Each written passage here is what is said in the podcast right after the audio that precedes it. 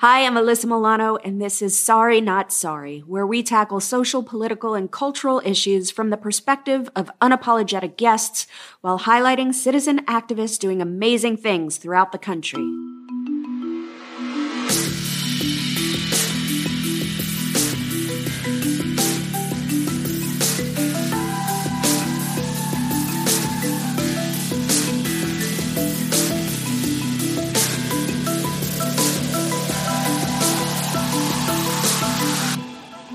Hi. Today, you'll hear my conversation with activist, author, and 2020 presidential candidate, Marianne Williamson. Now, I've said it before and I will say it again. I will not be endorsing anyone at this time. However, I think political outsiders bring an interesting perspective to the conversation. And even if you're not planning to vote for Williamson, she says things that others may not. And now I know what you're saying. You're saying right now in your head, uh, is that the anti vaxxer? But here's what she said recently on the subject. First of all, I'm pro vaccine, I'm pro medicine, I'm pro science, and I'm pro responsibility. I'm Marianne Williamson, and that about which I am unapologetic is the fact that I'm running for the Democratic nomination for President of the United States. Sorry, not sorry. Sorry we haven't talked more tonight about how we're going to beat Donald Trump. I have an idea about Donald Trump. Donald Trump is not going to be beaten just by insider politics talk. He's not going to be beaten just by somebody who has plans. He's going to be beaten by somebody who has an idea what this man has done. This man has reached into the psyche of the American people and he has harnessed fear for political purposes. So, Mr. President, if you're listening, I want you to hear me, please. You have harnessed fear for political purposes and only love can cast that out. So I, sir, I have a feeling you know what you're doing. I'm going to harness love for political purposes. I will meet you on that field, and sir, love will win.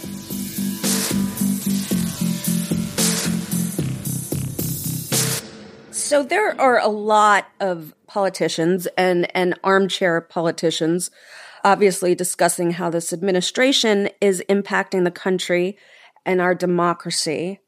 But I really think that you are the only person discussing the true soulful and spiritual impact of this administration. And it's one of the, the many reasons why I'm so pleased to be sitting down with you. Thank you. It is so necessary right now, especially as we as a nation have a collective ache because that's what I feel like is going on. And it's not just our circles, but it's, I feel like those circles overlap. And we're in a place right now that, that I'm fearful or I'm not completely aware of how we get out of it. But before we get into your campaign four president, I, w- I want to go, I want to go back to the beginning. You, you're obviously incredibly successful for New York Times bestseller books. You've started and worked for nonprofits. You ran for Congress. How did you get here right now? Like what was your what was your upbringing like? I grew up in Houston, Texas. Upper middle class home. My father was at the time when a term like that even had any meaning. My father was a particularly magical character. He was like a cross between William Kunstler and Zorba the Greek. Mm. I don't know if you know William. Um, my father been uh, born and brought up in deep poverty, had great passion for social justice issues. He was an immigration lawyer and he was a world traveler. Wow. I've written about how he took us to uh, Saigon in 1965 to show us what war was. Mm. Because I had come back in the seventh grade uh, one day at dinner, I was explaining to my parents that my social studies teacher had said that if we didn't fight in in Vietnam, that we would be one day fighting on the shores of Hawaii. Now that was in those days called the domino theory, and it was how we had to fight the communists and beat them in Southeast Asia, or every country would drop, and then that would be the end of mm-hmm. our freedoms. So my father rose up, jumped up, said that the military industrial complex would not be, eat his children's brains. And he said to my mother, sweetheart, get the visas. We're going to Saigon. Wow. Now that's not only, so on one hand, you'd say that my father was an armchair revolutionary. On the other hand, he certainly, you know, look what he did. He took yeah. his kids to Vietnam yeah. to actually show us what war was so that, as he said, certain propaganda would never be able to reach his children because we would be invulnerable to it. And he was right. People used to say to my father and mother also, I'm acting like she wasn't even part of this. um, they used to say, how can you take your kids around, you know, so many places in the world at such a young age, they won't even remember it. And my father's answer was always, it will get under their skin. And it did. I had a very visceral experience as a very young child that this is one world and people are the same everywhere. Mm. You know, at that time, uh, the Iron Curtain existed, but we traveled behind the Iron Curtain. So, uh, you know, in Russians particularly, I don't know if this is as true now, it probably is, but they particularly love little children. So it, when I was a child traveling in Russia, even though yes, it was behind the Iron Curtain, my experience as a little child was just how everybody who, who met me was so excited. Ah, you know, making such a deal mm. over me. So my, my cellular understanding, as it were, um, was, was international. Right. Yeah. I'm an ambassador for UNICEF and mm-hmm. First of all, the resilience of children and the celebration of children, I think, is global. But also, I think that there is an innate thing that binds us all together, and that's our ability to dream and hope, no matter where you come from. I think that people always have the capacity to hope for a brighter. It's not only a capacity, I think it's an inborn resilience. Right. Tactic, and, and yearning. Right? And I think the issue, whether we're talking, you, you said that we are bound together by our, by our, our, our hope, and we're also bound together by our love for children. Mm-hmm. That's something that also is, is part of the human experience, part of any species that survives and thrives, cares about its, its young. And I think that in, in political terms, the point is that our, our governmental policy should align with those natural yearnings. Our governmental policy should align with people's desires and people's hopes and people's love with our children, for our children. And I think that the way this country was founded, the very idea of our Declaration of Independence, the very idea of our, of, of our American freedoms is that public policy should align with people's yearnings to be more, to do more, to, to expand, um, and the fact that there is such divergence today between these natural yearnings of the heart and our political system is what's so exceedingly dangerous. There is a disconnect.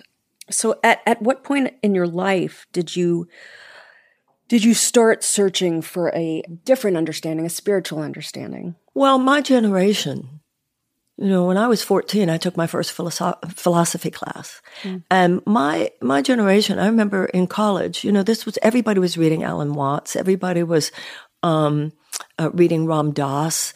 Uh, I was taking comparative religion classes, but also uh, reading other, you know, more esoteric. So the issues of the higher mind has always been fascinating to me, whether it was uh, more exoteric Western philosophical St. Augustine or Hegel, or whether it was more esoteric or Eastern, and uh, just anything that has to do with the search for what's going on on some higher level has always appealed to me. It's always been my, um, um, it, it's just been where my heart has gone. It's where my mind has gone. It was not that I ever saw politics as unimportant because that generation, when I was growing up, we read Alan Watts and Ram Dass in the morning and went to Vietnam anti-war protests in the afternoon. The President of the United States, as you know, who said he was getting elected to end the war, turned out to be very far from the truth for that generation, it was not either or, it was both and. So that has always been my sweet spot. So on one hand, I was reading all these things, but my father was all about, you know, waging the revolution, you know, from his armchair, definitely. Right. But, you know, when my career began, my father said, you know, what happened to you? I, you know, I brought you up to wage the revolution. I remember saying, but daddy, love is the revolution. That's the greatest revolution. We have to change on the level of the heart. And my father certainly agreed with that. How do we correct all of this with love? Love is an amazing idea, an incredible sentiment, But if you said that to people who are suffering in this country, do they believe love is the answer? Yeah, and I have a 35 year career helping people transform from trauma to transformation. First of all, on a political field, are we going to say that hatred has not been operationalized? What do you call ISIS if not hatred turned into a, a, a political force? What do you call uh, racism? What do you call Nazis? What do you call these people marching through the streets of Charlottesville saying, Jews shall not replace us? This is bigotry, racism, anti Semitism turned into a political force. Love has an operationalized strategic policy component every much, every bit as much as fear does and greed does and amoral economic and political behavior does.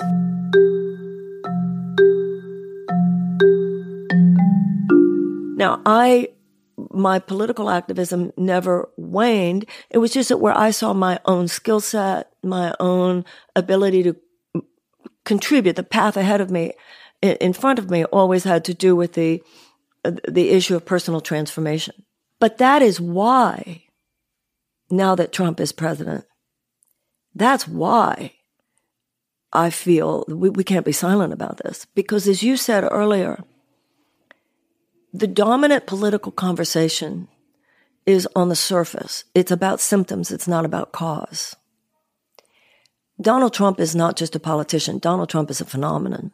And I don't think you can understand what he has done to this country, what he is doing to this country, or what he will do if, God forbid, he gets a second term, unless you have a much more holistic understanding of the psychological and emotional factors that are at play within that phenomenon. So people who are having a wonky conversation don't have a freaking clue how to defeat this man. They're bringing a knife to a gunfight. And so I think now, in order to navigate the times in which we live, it's an imperative. When you say I'm the only candidate having a more holistic conversation, nothing short of that will navigate these times. Nothing short of that will defeat him. So when someone, I read some article the other day that said, I'm an amateur. No, they're amateurs at the conversation that needs to happen. It does not seem like his authenticity can be beat by trite sound bites. And not only that, his even more importantly than that, because I think that, you know, uh, and let, let, me say this, I, all of the people who are running in this race are really lovely people. Yeah. And I, I don't think of myself as running against anyone. I'm running with a lot of really good people. None of this is personal. This is about the conversation that is proffered to us by the demo, by the, by the political establishment, not, not the Democratic yeah. specifically. It's not just the, the, the authenticity, authenticity. It's not about trite because I think, I think a lot of people, you know, I hear a lot of candidates saying really good things, but I'm reminded of the fact that when you go into a court of law and you raise your hand, your oath, very interesting, is to tell the truth and the whole truth and nothing but the truth. Mm. The way I look at other candidates, they told the truth, but they didn't tell the whole truth and they didn't tell nothing but the truth. Interesting. And that's where the conversation doesn't go because so much of the traditional establishment is itself in bed with some of the more corrupting forces and doesn't know how to disconnect itself. Um, doesn't think it could could succeed if it disconnected itself fully. I'm not connected, never was, and I don't believe you can. Um, at some point, you have to you have to you know if if you're an addict, you just have to stop. It's interesting. So I I, I believe it, that it's not just that he won't be beaten by trite sound bites. He won't be beaten by an insider political conversation. The only way we can defeat that phenomenon is by creating another phenomenon. And the traditional political conversation, even within the Democratic Party, does not allow for the phenomenal. It doesn't allow for the kind of phew, shakti, ecstasy, power, soulfulness that without which we won't override what he's about. And I have had a career not making the political plans, but I have had a career harnessing the inspiration and the motivation and the excitement of people, Thank masses of people. When we know that when we say we are going to turn from a dirty economy Thank to a clean economy, we're going to have a Green New Deal, we're going to create millions of jobs, we're going to do this within the next 12 years because I'm not interested in just winning the next election. We are Thank interested you, in our grandchildren.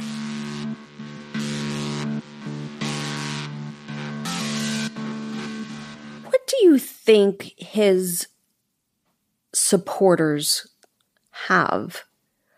What is it about human nature that won't let them see what's happening? We don't have time to even indulge that question. It's a free country. People can vote for who they want to vote for. It's, um, it's a misuse of our time and energy to talk about anything other how we can other than how we can work together to be a force that overrides it. Do you think people are talking enough about what happens after the election and how we're going to heal as a nation? Well, I am because we need to do more than not go over the cliff. We have to get out of the vicinity of the cliff. I gave a lecture last night here in Los Angeles and I, and I opened up by saying, I'm not here to prosecute a case against Donald Trump. I'm here to prosecute a case against the, uh, the system that created him. Mm. And if all we do is offer up a better version of the same old, same old, first of all, I don't think it will beat him. But second of all, it would just produce him again. Because if that's all we do, we sort of white knuckle it to the White House in, in 2020. They will be back in full force in 22. They will be back in full force in 24. We will never get off this wheel of suffering.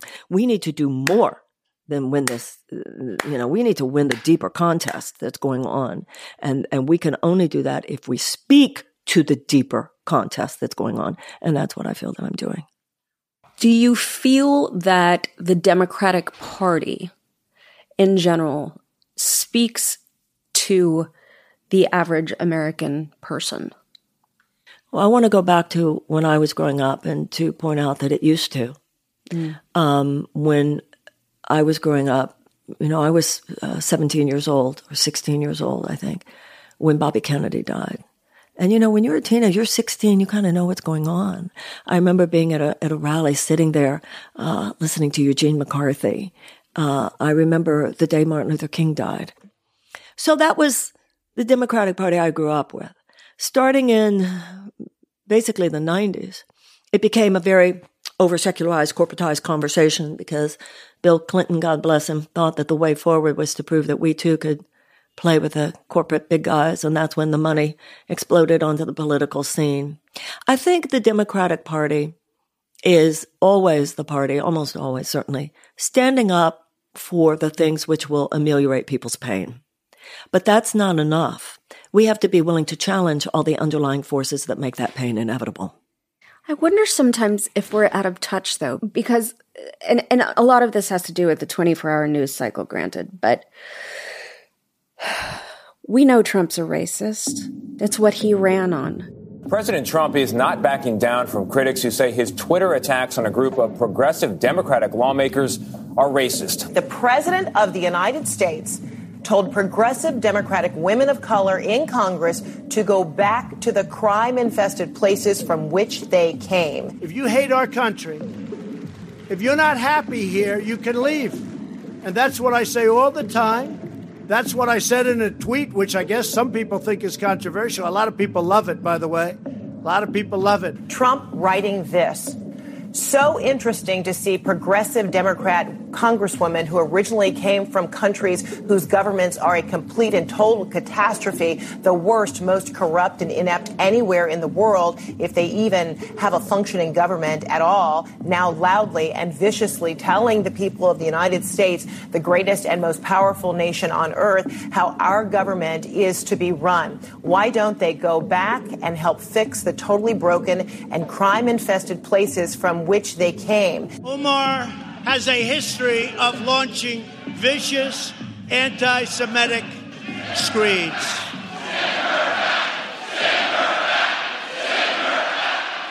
To spend the last 48 hours talking about these tweets when we all know that this is his truth and he's reaching out to his base, instead of talking about the needs of the, you know, someone said something so interesting to me and I felt like literally slapping my forehead and being like, well, of course, I'm such an idiot, which was, you know, we hear about impeachment and Russia and this and that.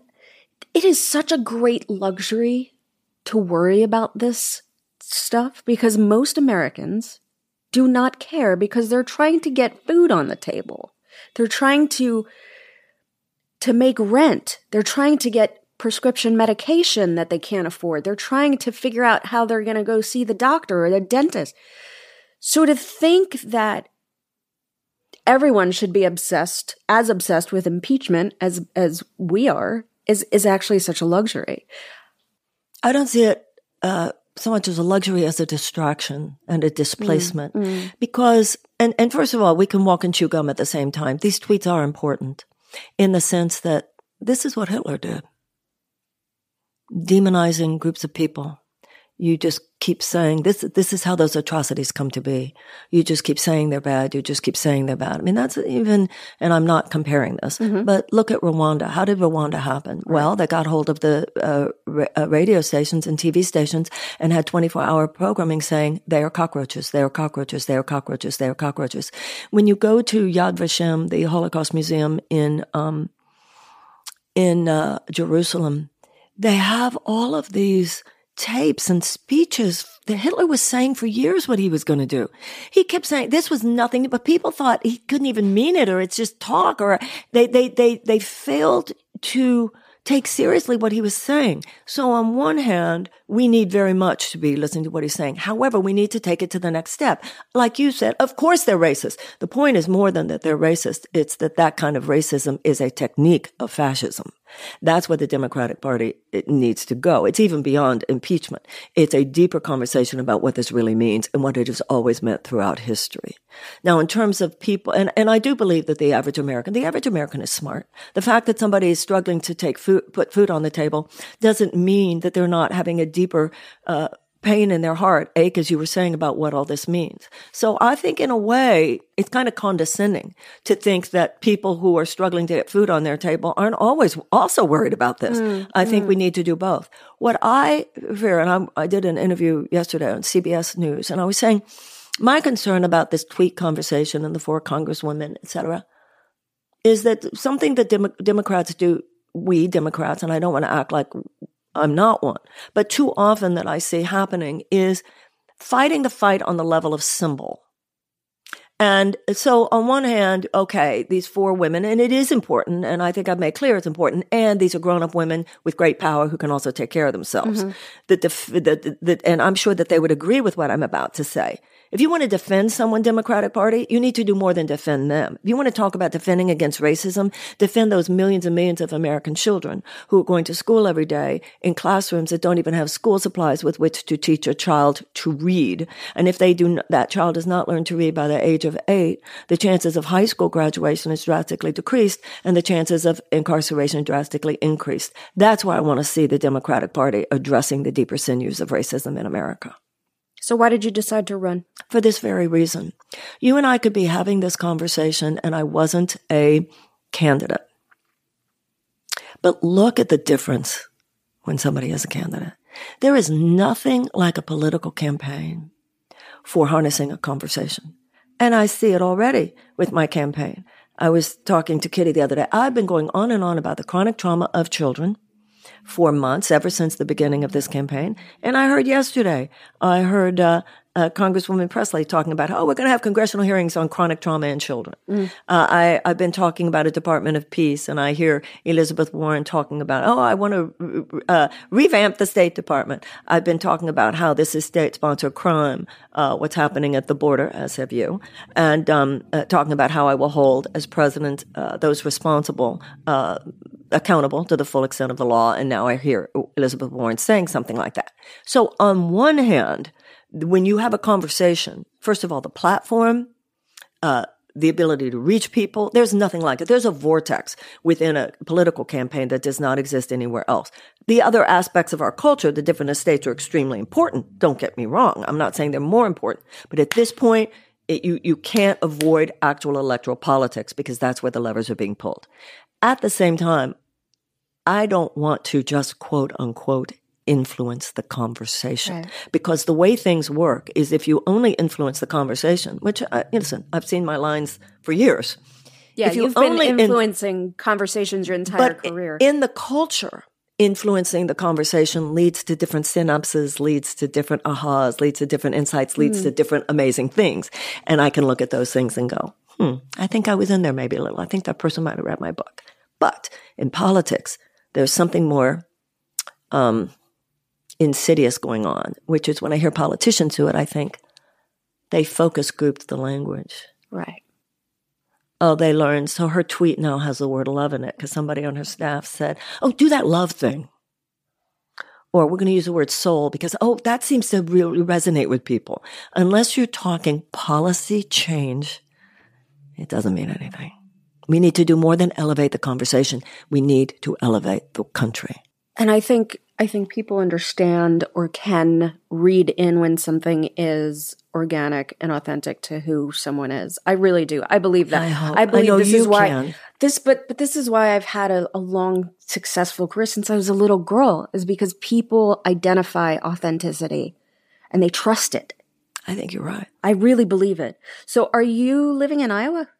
Well, understand what that means when you're on a presidential campaign. You don't live, you're in a suitcase. I live Right. in a suitcase. So when my uh, lease was over in my apartment in New York this year, I thought, well, New York, as much as I love it, is kind of off the beaten track for a presidential campaign. So instead, I rented an apartment in Des Moines, Iowa, which is where my furniture is. but I haven't been in Des Moines, Iowa any more than I've been in New Hampshire, right. Nevada, South Carolina, and even here. In your travels around the United States, what have you learned about the American people? How good we are, hmm. how decent, how much people, how smart people are. The political establishment doesn't seem to get how smart people are. And that's part of the message of my campaign. In real life, and I've been for 35 years working with people who are going through traumatic situations, starting with my work, Project Angel Food AIDS crisis here in the 80s. The question is, what can you do today to create a context of people feeling empowered, people feeling loved, people feeling cared for? I had this dream of renting a house, and I thought in terms of non medical support services. Originally, Marianne had started the LA Center for Living. We had so many people who were therapists and healers and masseuses. And I thought, you know, there's so many people here who would be willing to help. it became apparent that some people could not come to the drop in center anymore because they had lost their mobility. And that's when I started, I think, talking to David Kessler and saying, you know, we need a program to take these meals to people who are homebound now. My experience of people, rich or poor, black or white, gay or straight, so irrelevant. Just my experience of people is that if they're in trouble, they just learned their child is addicted to heroin, the results came back and it's cancer, their spouse really is leaving, the job really is gone, that the superficial preoccupations that so clutter our lives drop within the first five minutes. Mm. And people get very smart and very intelligent and they really want to hear what the doctor had to say and they really want to hear what the therapist has. You know, they're, they're really kind of looking at me like you are now. Mm-hmm. People get very serious. But our political conversation talks to people like they're in high school. Yeah, belittles everyone's intelligence. Here we are living at one of the most critical moments, not only just in the history of our country and our democracy, but of our world. Mm. We will not get through this unless we all become deep thinkers. And yet, we have a political establishment that keeps the conversation so on the level of the symptoms, so superficial, so on the level of watering the leaves rather than watering the roots, so not hmm. soulful, not looking at the deeper forces of corruption, not only in our society, but within ourself that brought all this forth. So, I mean, you speak a lot about harnessing love for political purposes. How do we actually play that out in a political way? It's not mysterious at all. You see a hungry child, you feed them. Right. You see an uneducated child, you uh, teach them. You see a, a poor person struggling, you help them. You see conflict or the potential for conflict, you wage peace. You help people thrive. Yeah, it's not. Yeah, it's, it's so simple. And by the way, it goes back to what a child would would do in, Absolutely. in, these, in these situations. We right? must return to the ways of, of, of our deepest nature. Mm-hmm. We are on this earth to love one another. That is the only survivable path for the 21st century. You know, love one another is not only a statement of the goal, It is the guidance system for achieving the goal. Cool, right. So in 1776, the United States led the way, opened up a space of possibility that had not existed on this planet before, which was the idea that all should be able to thrive. Mm. It was radical in, in 1776 and it's radical today. The 21st century, the United States got, we, we've had a rough start to the 21st century because 9-11 was in 2001 and Donald Trump is president. So take the first, the first 19, 20 years of this century have been very difficult for the United States. We're like a, like a giant kind of wobbling on our feet. Now we have to claim what we want. This is as true in a collective as it is for an individual. What is it you want? Mm-hmm. Claim the vision of what you want. That's why politics right now, that's why in a president, we need a visionary even more than we need a mechanic. We need someone who harnesses the power of our collective imagination. What do we want? Do you want peace? Because if you want peace, you're not going to get to peace by just endless preparation for war. Mm. So if you have a $750 billion military budget, but the peace building agencies get less than a billion dollars a year, Right. then you're spending all your money on medicine, but n- none of your, your resources on cultivating health. So you have to decide, do you want peace? Because if you want peace, your public policy is going to be really different. So wh- wh- what's guiding your public policy? A real agenda for peace creation or short-term profit maximization for defense contractors? So right now, like I said, our national security agenda is driven by military preparedness. Now, I don't think any of us would argue, of course, we need a strong military, but the military should be like a surgeon. If you're going to have surgery, we need the best surgeon, but you avoid surgery if possible. Mm. So our national security agenda is driven by hundreds of billions of dollars over and above what even the military says they need to keep us safe and more having to do with short-term profit for defense contractors. I'll give you an example. Our Air Force has ordered 100, 100 airplanes that are called the B-21 Raiders. The B-21 Raider, each one costs $550 million. But listen to this. Each one is capable of dropping not only conventional weapons, but also nuclear weapons. So, let me ask you, why do we need 100 airplanes that drop nuclear weapons? Hmm.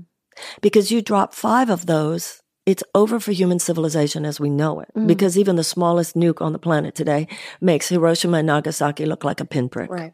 You drop 10 of those, it's over for humanity on this planet for at least, we're told, two, 300,000 years. So you think that those planes, $550 million each, while we have 13 million uh, children in America who are hungry, who are food insecure, while, while we have millions of American children who, who, I don't know if we have millions who ask their teachers, but we certainly have many American children who go to school and ask their elementary school teachers if they have any food they could eat today. When we have at least thousands and hundreds of thousands, I think, of American children who go to schools that don't even have glue sticks and paper. Right. But we're spending $550 million. Not only that, we spend within the State Department, which gets 40, 40 billion a year. That's for diplomacy and, and, um, uh, mediation and development. Within the, the, the State Department budget, 17 billion goes to the USAID, which is humanitarian mm-hmm. support, mm-hmm. and less than 1 billion goes to the peace building agencies. Then we have an independent United States Institute of Peace that gets a whopping 36 million. So if you're paying 750 billion a year on military and less than 1 billion on peace on peace building, the peace builders you see don't really have a place at the table. Right. And that's what a Department of Peace the I will have in my cabinet. what- Say when we're we're we're we're talking about how to create a peaceful world here, guys. We're imagining what's it going to take. We should not just have war games. We should have peace games. Mm. What's it going to take to even have the possibility of peace on this planet 50 years from now, 100 years from now? That's not what we're doing. When I was a a, a younger person, politicians used to use the phrase peace and prosperity. I have therefore chosen this time and place to discuss a topic on which ignorance too often abounds and the truth too rarely perceived. And that is the most important topic on earth peace. General Secretary Gorbachev, if you seek peace, if you seek prosperity for the Soviet Union and Eastern Europe, if you seek liberalization, come here to this gate. Mr. Gorbachev, open this gate. We welcome every honest act of peace. We care nothing for mere rhetoric. We care only for sincerity of peaceful purpose, attested by deeds. We are ready, in short, to dedicate our strength to serving the needs rather than the fears of the world. And I asked myself a few years ago, I wonder why they don't use that phrase anymore. My next thought was, oh, I guess it's kind of a cliche. And then I realized that's not why they don't. It's not the goal anymore. Mm-hmm. So a department of- there's money in war.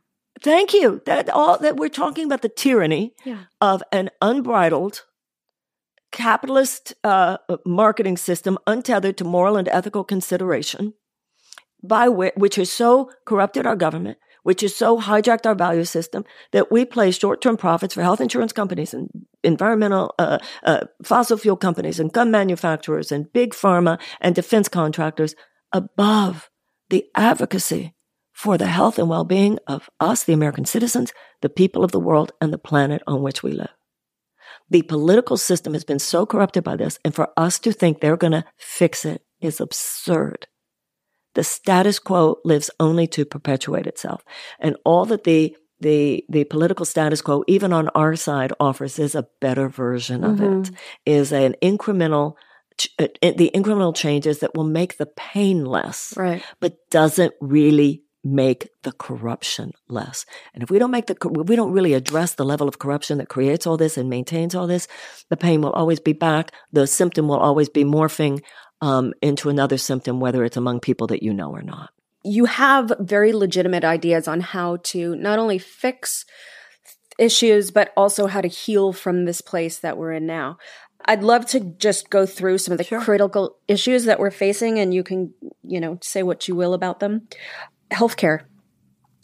I am going with the idea of a public option that's an addition to the Obamacare exchange. There are people, uh, and I've had extensive conversations about this, and there are many people saying to me, Marianne, what are you talking about? We need to go to Medicare for all immediately, a kind of more like a Bernie plan. Um, uh, it'll gum up the system if we don't. You're just making it Mhm. easy. I mean, I've heard all those arguments. This is where I sit today. I want to be an agent of change, fundamental change. I think that's obvious. But I don't want to be an agent of chaos. Mm. I don't want to be an agent of more disruption than is necessary in any given issue. And if you say, I want to completely revamp this one area, my fear is that the brakes are going to lock. And so let's not make enemies where we don't need to. Do you know what I'm saying? That, that's why I feel if, if people want to have private insurance, let them have it. If people are happy with what they have, if we go ripping out every, every, t- every, That just ten- creates more chaos. it's going to be, and it's going to create a level of resistance. Let's, let's be very clear here. Democrat wins in 2020. You think those forces are going to go away? Mm-mm. You think they're not going to be back the day after inauguration? You think the fossil fuel companies are going to be fighting every step? You think the healthcare and health insurance companies are going to be fighting every step? You think the uh, big pharma's not going to be fighting every step? So this has to be navigated very, very carefully. And I believe that that the fact that I've had as much experience navigating personal change gives me a leg up. And if you go too far in one direction, people constrict. Also, having just an understanding of how people function. All that a nation is is a group of people. Yes. All that a nation is is a group of people. You know, the political establishment has created this myth. It's this real Wizard of Oz type thing. There's something's going on behind the curtain that we don't know about. No, it's not. It's just people sitting. I've been in the White House. I've been at Camp David. It's a room just like we're sitting in and people are sitting around talking. And then they're going to make decisions and the president's going to make a phone call and say, I want it this way. That's how it works. Mm-hmm. It, there's, there's not this huge, m- th- Right. this, oh, you have to be one of them to know. Mhm. That's particularly funny because people who think you have to be one of them apparently don't know what they do all day. Right. Half the time they're having to be on the phone asking for money. Yeah. How about immigration? I mean, you're in Uh, a unique p- position fa- because of your dad. Yes. What this man has done, what the president has done to demonize the immigrants is, well, first of all, it's criminal. It's criminal on an external level because kidnapping a child is, is a crime. And the fact that your, your government did it doesn't make it less of a crime. Uh, intentionally inflicting traumatic circumstances onto a child is child abuse. That's a crime, and it doesn't make it less of a crime uh, just because your uh, your government did it. That's called state sponsored crime. And as president, I will make sure that those who have have created these policies and perpetrated these policies will be held accountable to the full extent of the law. This was an intentional this was a crisis that is not, you know, people talk about the crisis at the border.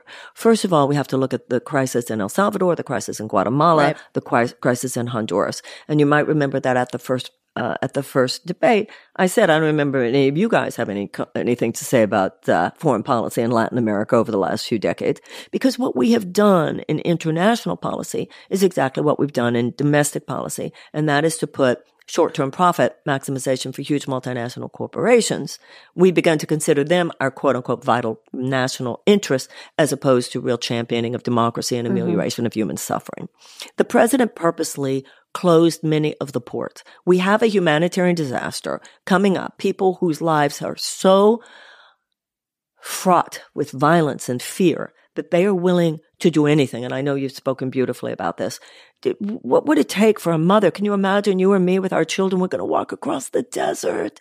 We're going to walk across the desert. You know what? I can imagine it because I would do it to get my child to safety. Exactly. And all that a quote unquote caravan is, is there's safety in numbers. numbers. We'll be safer if we all walk together. Now, humanitarian, you know, this country looks at times like we look at the fact that at the beginning of World War II, there were boats of Jews from Germany in New York Harbor. We turn them away. We look at that now as having been a horrible moment of shame. We need to realize this is a moment of shame. Seeking asylum in the United States is not a crime. It's a statutory right. All four of my grandparents came through Ellis Island, escaping pogroms in Russia. This is what, this is part of the narrative. It's a golden thread in the tapestry of the American story that, you know, give me your huddled masses yearning to breathe free. If we're not going to mean it anymore, let's take the plaque down because mm. the Statue of Liberty doesn't mean anything mm. anymore. So obviously it's racist. Obviously it has to do with who they are. We wouldn't be doing this to a bunch of Scandinavians because he likes them because they're white people. And, um, this this has to stop. These detention centers had to stop. I have been to uh, Homestead. I know you have mm-hmm. as well. Although you probably, I would think you agree with me that it was as not only learning about what's happening in Homestead was profound, but also seeing all the people there day in day out in the Miami heat, willing to bear witness to the agony of what goes on inside. Our kids, our kids. I thought that was very profound. We need a coalition, what Martin Luther King called a coalition of conscience. Just to finish your, in order to make these changes, in order, eh, though, to finish your question, because I don't want to uh, be one of those politicians who just like answers whatever you want. what happened to that question? Um, Ronald Reagan gave amnesty to 11 to 8 million people. We just need to create a path of citizenship for all these people. Yeah. If someone has not committed a crime, just create a path of citizenship. It's both Democrats and Republicans who have allowed the situation to get as fraught as it has gotten. We need obviously more points of entry. Right now, as we speak, the president is seeking to make asylum seeking from Central America harder. Oh, and he's just making the the the, the standards for what it takes to con- right. be considered a sta- uh, an asylum seeker. This is an attack. This is an attack on the. It is an attack on the spiritual basis of our democracy. This is why it is so dangerous and why it absolutely must be challenged and it must be stopped. Women's rights? We need to pass the ERA. It's it's unbelievable. We don't even have it's pay crazy, equity isn't yet. it? It is. Yeah. It's quite unbelievable. Yeah. I think we should be, begin by electing a woman president. How about gun violence? We need universal background checks. We need to close the cor- uh, the um, loopholes. There is a question though about registering um, uh, registering bullets.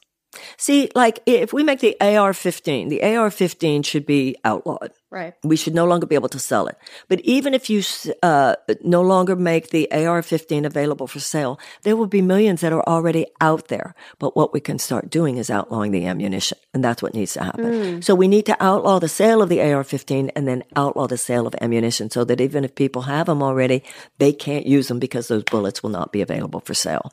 And we should also put serial numbers on the bullets because if you put serial numbers on the bullets, then you can trace who killed someone. I mean, would you, as a young person growing up in this country, would you ever think that we would get to this place with gun violence? It's interesting that you say that. I um, I remember when I was a child, and there was a shooting at an elementary school in Houston, and it was the biggest news. No one could even imagine such a thing happening. There has been so much that has happened. I've spoken with my brother and I've said to him, and I think he said to me too, I'm glad daddy wasn't alive to see this. Mm. I think even when you look at something like the willingness of the United States for the sake of a $350 billion arms sale to Saudi Arabia to give aerial support to a genocidal war in Yemen, tens of thousands of people have starved, many of them children. Our grandparents would be rolling over in their graves. Now, I don't have a romantic view of the past where I think we ever got it right entirely, obviously. Right. But the United States was known for trying, trying. That, you know, Mike Pompeo, the State Department, when challenged about the Yemeni um, situation with Saudi Arabia, the State Department put out a statement saying, well, Sometimes you have strategic partnerships with people who do not share your values. Mm. No, you can't. That means you have no values. That means you have abdicated. The United States has abdicated all moral responsibility and leadership. This is such a huge and historic tectonic shift. And I think what more Americans need to realize is that democracy does not just give you rights. It gives you responsibilities. And we all need to stand up and show up now, as you, by the way, so beautifully do. That's very kind. Thank you.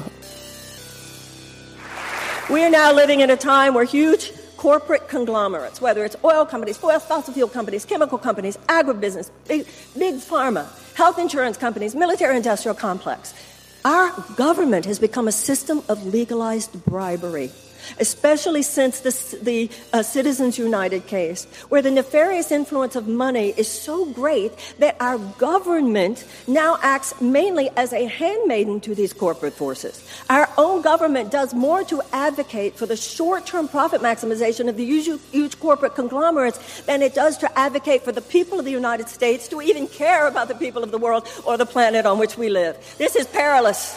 This is dangerous as Louis Brandeis, late Supreme Court Justice Louis Brandeis said, you can have large amounts of wealth concentrated in the hands of a few, or you can have democracy. You cannot have both. Our country, our country was founded on the idea that all men are created equal. Our country was founded on the idea that God gave inalienable rights to life and to liberty and to the pursuit of happiness to all men. And that governments were instituted among men to secure those rights. And Lincoln came along later and said that this is to be a government of the people, by the people, and for the people. I just want to briefly, because I know you're very busy, you're running for president, but I want to discuss briefly what responsibility the media has in all of this. It was very frustrating for me to watch that first debate, and I'll tell you why. Because in 2016, the outsider was embraced and given a really Bernie? no Donald Trump Oh, oh, right. Oh, I hear what you're saying. Yeah. And giving a really large platform. Mm-hmm. And also, I feel like the media really legitimized his candidacy. Oh, they have blood on their hands. And I think many of them know it. And watching that first debate and seeing how you were dismissed being the outsider. Oh, and you didn't even see Chuck Todd's face because you were behind him. No. Unbelievable. I mean, you know, what are you doing here? Shut up. did Andrew Yang have the same, did they respond to him the same way? I don't know. Or was it different because to- he was a man? I haven't spoken to him since. Are they overcompensating with not embracing the outsider voices because as far as I'm concerned, there's nothing more democratic than having outsider voices contribute to a vital conversation. Well, first of all, we should challenge the whole idea of outsider. I mean, what is Well, this? Who is? right. None of us should be considered an outsider. That's- that's That- very It true. really goes all the way back to the beginning. That the is very true. Constitution doesn't even mention political parties. Right. And George Washington warned us against them when he left office. So this whole idea that they've created that there's an inside, I challenge the idea that only the people whose careers have been entrenched with the mind into the mindset that brought us into this ditch are the only people qualified to take us out of the ditch. And so they're calling anybody who's not them an outsider is part of the problem. And that's the work of what I call the political media uh, industrial complex. That's all we're talking about here. It's Um, such a great point. on point. the other hand, I think it's such a great point. It's a very important point. yeah. to make. Now, on the other hand, I've also learned, and I'm sure you'd agree with me, the media is not a monolith. Uh, in, in everything we're talking about, it's sometimes good people trapped within a rotten system. Hmm. So, just like when we talk about corporate greed, I mean, you and I both have some wonderful friends in this town who are very nice billionaires. You know what I mean? Who agree with a lot of what we're saying. It's not like every rich person is greedy. It's not like every poor person is noble and pure. And it's not like every person within the media has that arrogant attitude of what is she doing here? Although I've confronted it plenty. I've always felt people who go to my lectures, let's say, I might not be their cup of tea, but I don't think anybody leaves thinking I'm not a decent person or fairly Right. intelligent. But this projection onto me, almost like anger that I'm in the room. How dare you be here? How dare I be here? That's how far we've strayed from democracy. Right. What do you mean, I'm an American? The Or just decency, not even democracy, decency. yeah. Well, the Constitution says 35 or older, born here and lived here for 14 years. If the Constitution had wanted to say that to run for president or to be president, you have to have been a governor, you've had to have been a lawyer, Right. you've had to have been a senator, you've had to have been a congressman. They would have, and they didn't because they were leaving to every generation to determine for itself the skill set that that generation feels is most necessary to navigate the times in which we live. So let's say that this is the first time anyone has been introduced to you and your policy. What do you want to say to people? Well, it's like you said before, it's not about sound bites, isn't it? Mm-hmm. Is it? The fact that somebody's listening to your podcast says to me already they're in a more, in a more expansive place. And I think particularly for someone like yourself, Alyssa, I would think that it's less about specific and more about just the nature of our conversation, the places we're going to, mm-hmm. the space you open up, and the space that I try to inhabit when you do. I believe that we need a fundamental pattern disruption of the economic, social, political, and moral status quo in the United States. I think we need to remember what it says in the Declaration of Independence that all men are created equal. God gave inalienable rights of life, liberty, or the pursuit of happiness to all. That governments are instituted to secure those rights. And that when the government fails to do that, when the government fails to provide for the safety, security, and happiness of the people, it is the right of the people to alter it or abolish it. Now, I'm not calling for the abolition of our government, but you damn right I'm calling for the alteration of our government. It turns out that the American Revolution is an ongoing process. You don't take care of your marriage, don't be surprised that you lose your marriage. You don't take care of your health, don't be surprised you lose your health. And we abdicated the responsibilities of citizenship in too many cases. And it turns out you can't just set yourself up as a, as a democracy and take it for granted that as my father used to say, the bastards won't always be at the door. so I think there's an awakening, but we are fooling ourselves. If we think that the political establishment is going to interrupt the pattern that it established. We need, you know, you can have the best political mechanic in the world. That political mechanic does not necessarily know the road you should take to San Antonio. Mm-hmm. We should include, particularly not only when we think of political leadership, but I believe particularly in terms of the presidency going forward, we need to think not only in terms of administrative ability, because Franklin Roosevelt said that the administrative aspect of the presidency is secondary. He said the primary role is moral leadership. Mm. We need a president who is, who is skilled not just at political mechanics, because as important as that is, we have many political experts in Washington and in this system. We need to include vision, moral, la- lack of moral equivocation, and, a, and an ability to harness the imagination and hope. the excitement and the inspiration and the hope of the American people. Donald Trump won. And if he's elected again, he would only be elected again, not only because of the people who are so excited about Donald Trump. We lost last time and will lose again if God forbid we lose again, equally as much by all the people who stayed home, who wouldn't stay home if they were inspired by something so if all we offer up is same old, same old political conversation, we need to not have amnesia. We had that last time. They beat us last time. And the same forces, whether they're from Russia, whether they're from the United States or anywhere else, that came at us last time, will be coming at us this time. But they can only do that in a state where it's close. Mm-hmm. Mm-hmm. So we need a massive uprising of consciousness and a massive uprising at the polls that will only come if people are passionate and people are excited and people will not get excited and they will not get passionate unless we get deep, get real, get authentic, have the real conversation. The only way to beat his big lies is if we are stating big truths, big truths. If we get down and we get real. And what I know about the American people is that when we do that, we're as smart as anybody. And we're as capable as anybody. There are a lot more lovers than haters, but the haters today are convicted and conviction is a force multiplier. Mm. So we need to become as convicted behind our willingness to love each other, love the earth, love not only our children, but other people's children as well, and love our unborn great great grandchildren. We have to get as serious about that. And we should remember that that being called wacky is just a technique to keep it out of the conversation.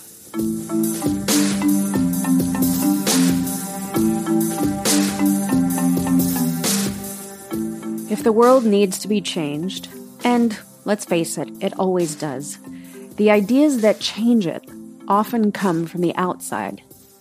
There was a time when gravity was considered crazy, when people believed the world was flat and the sun revolved around the earth.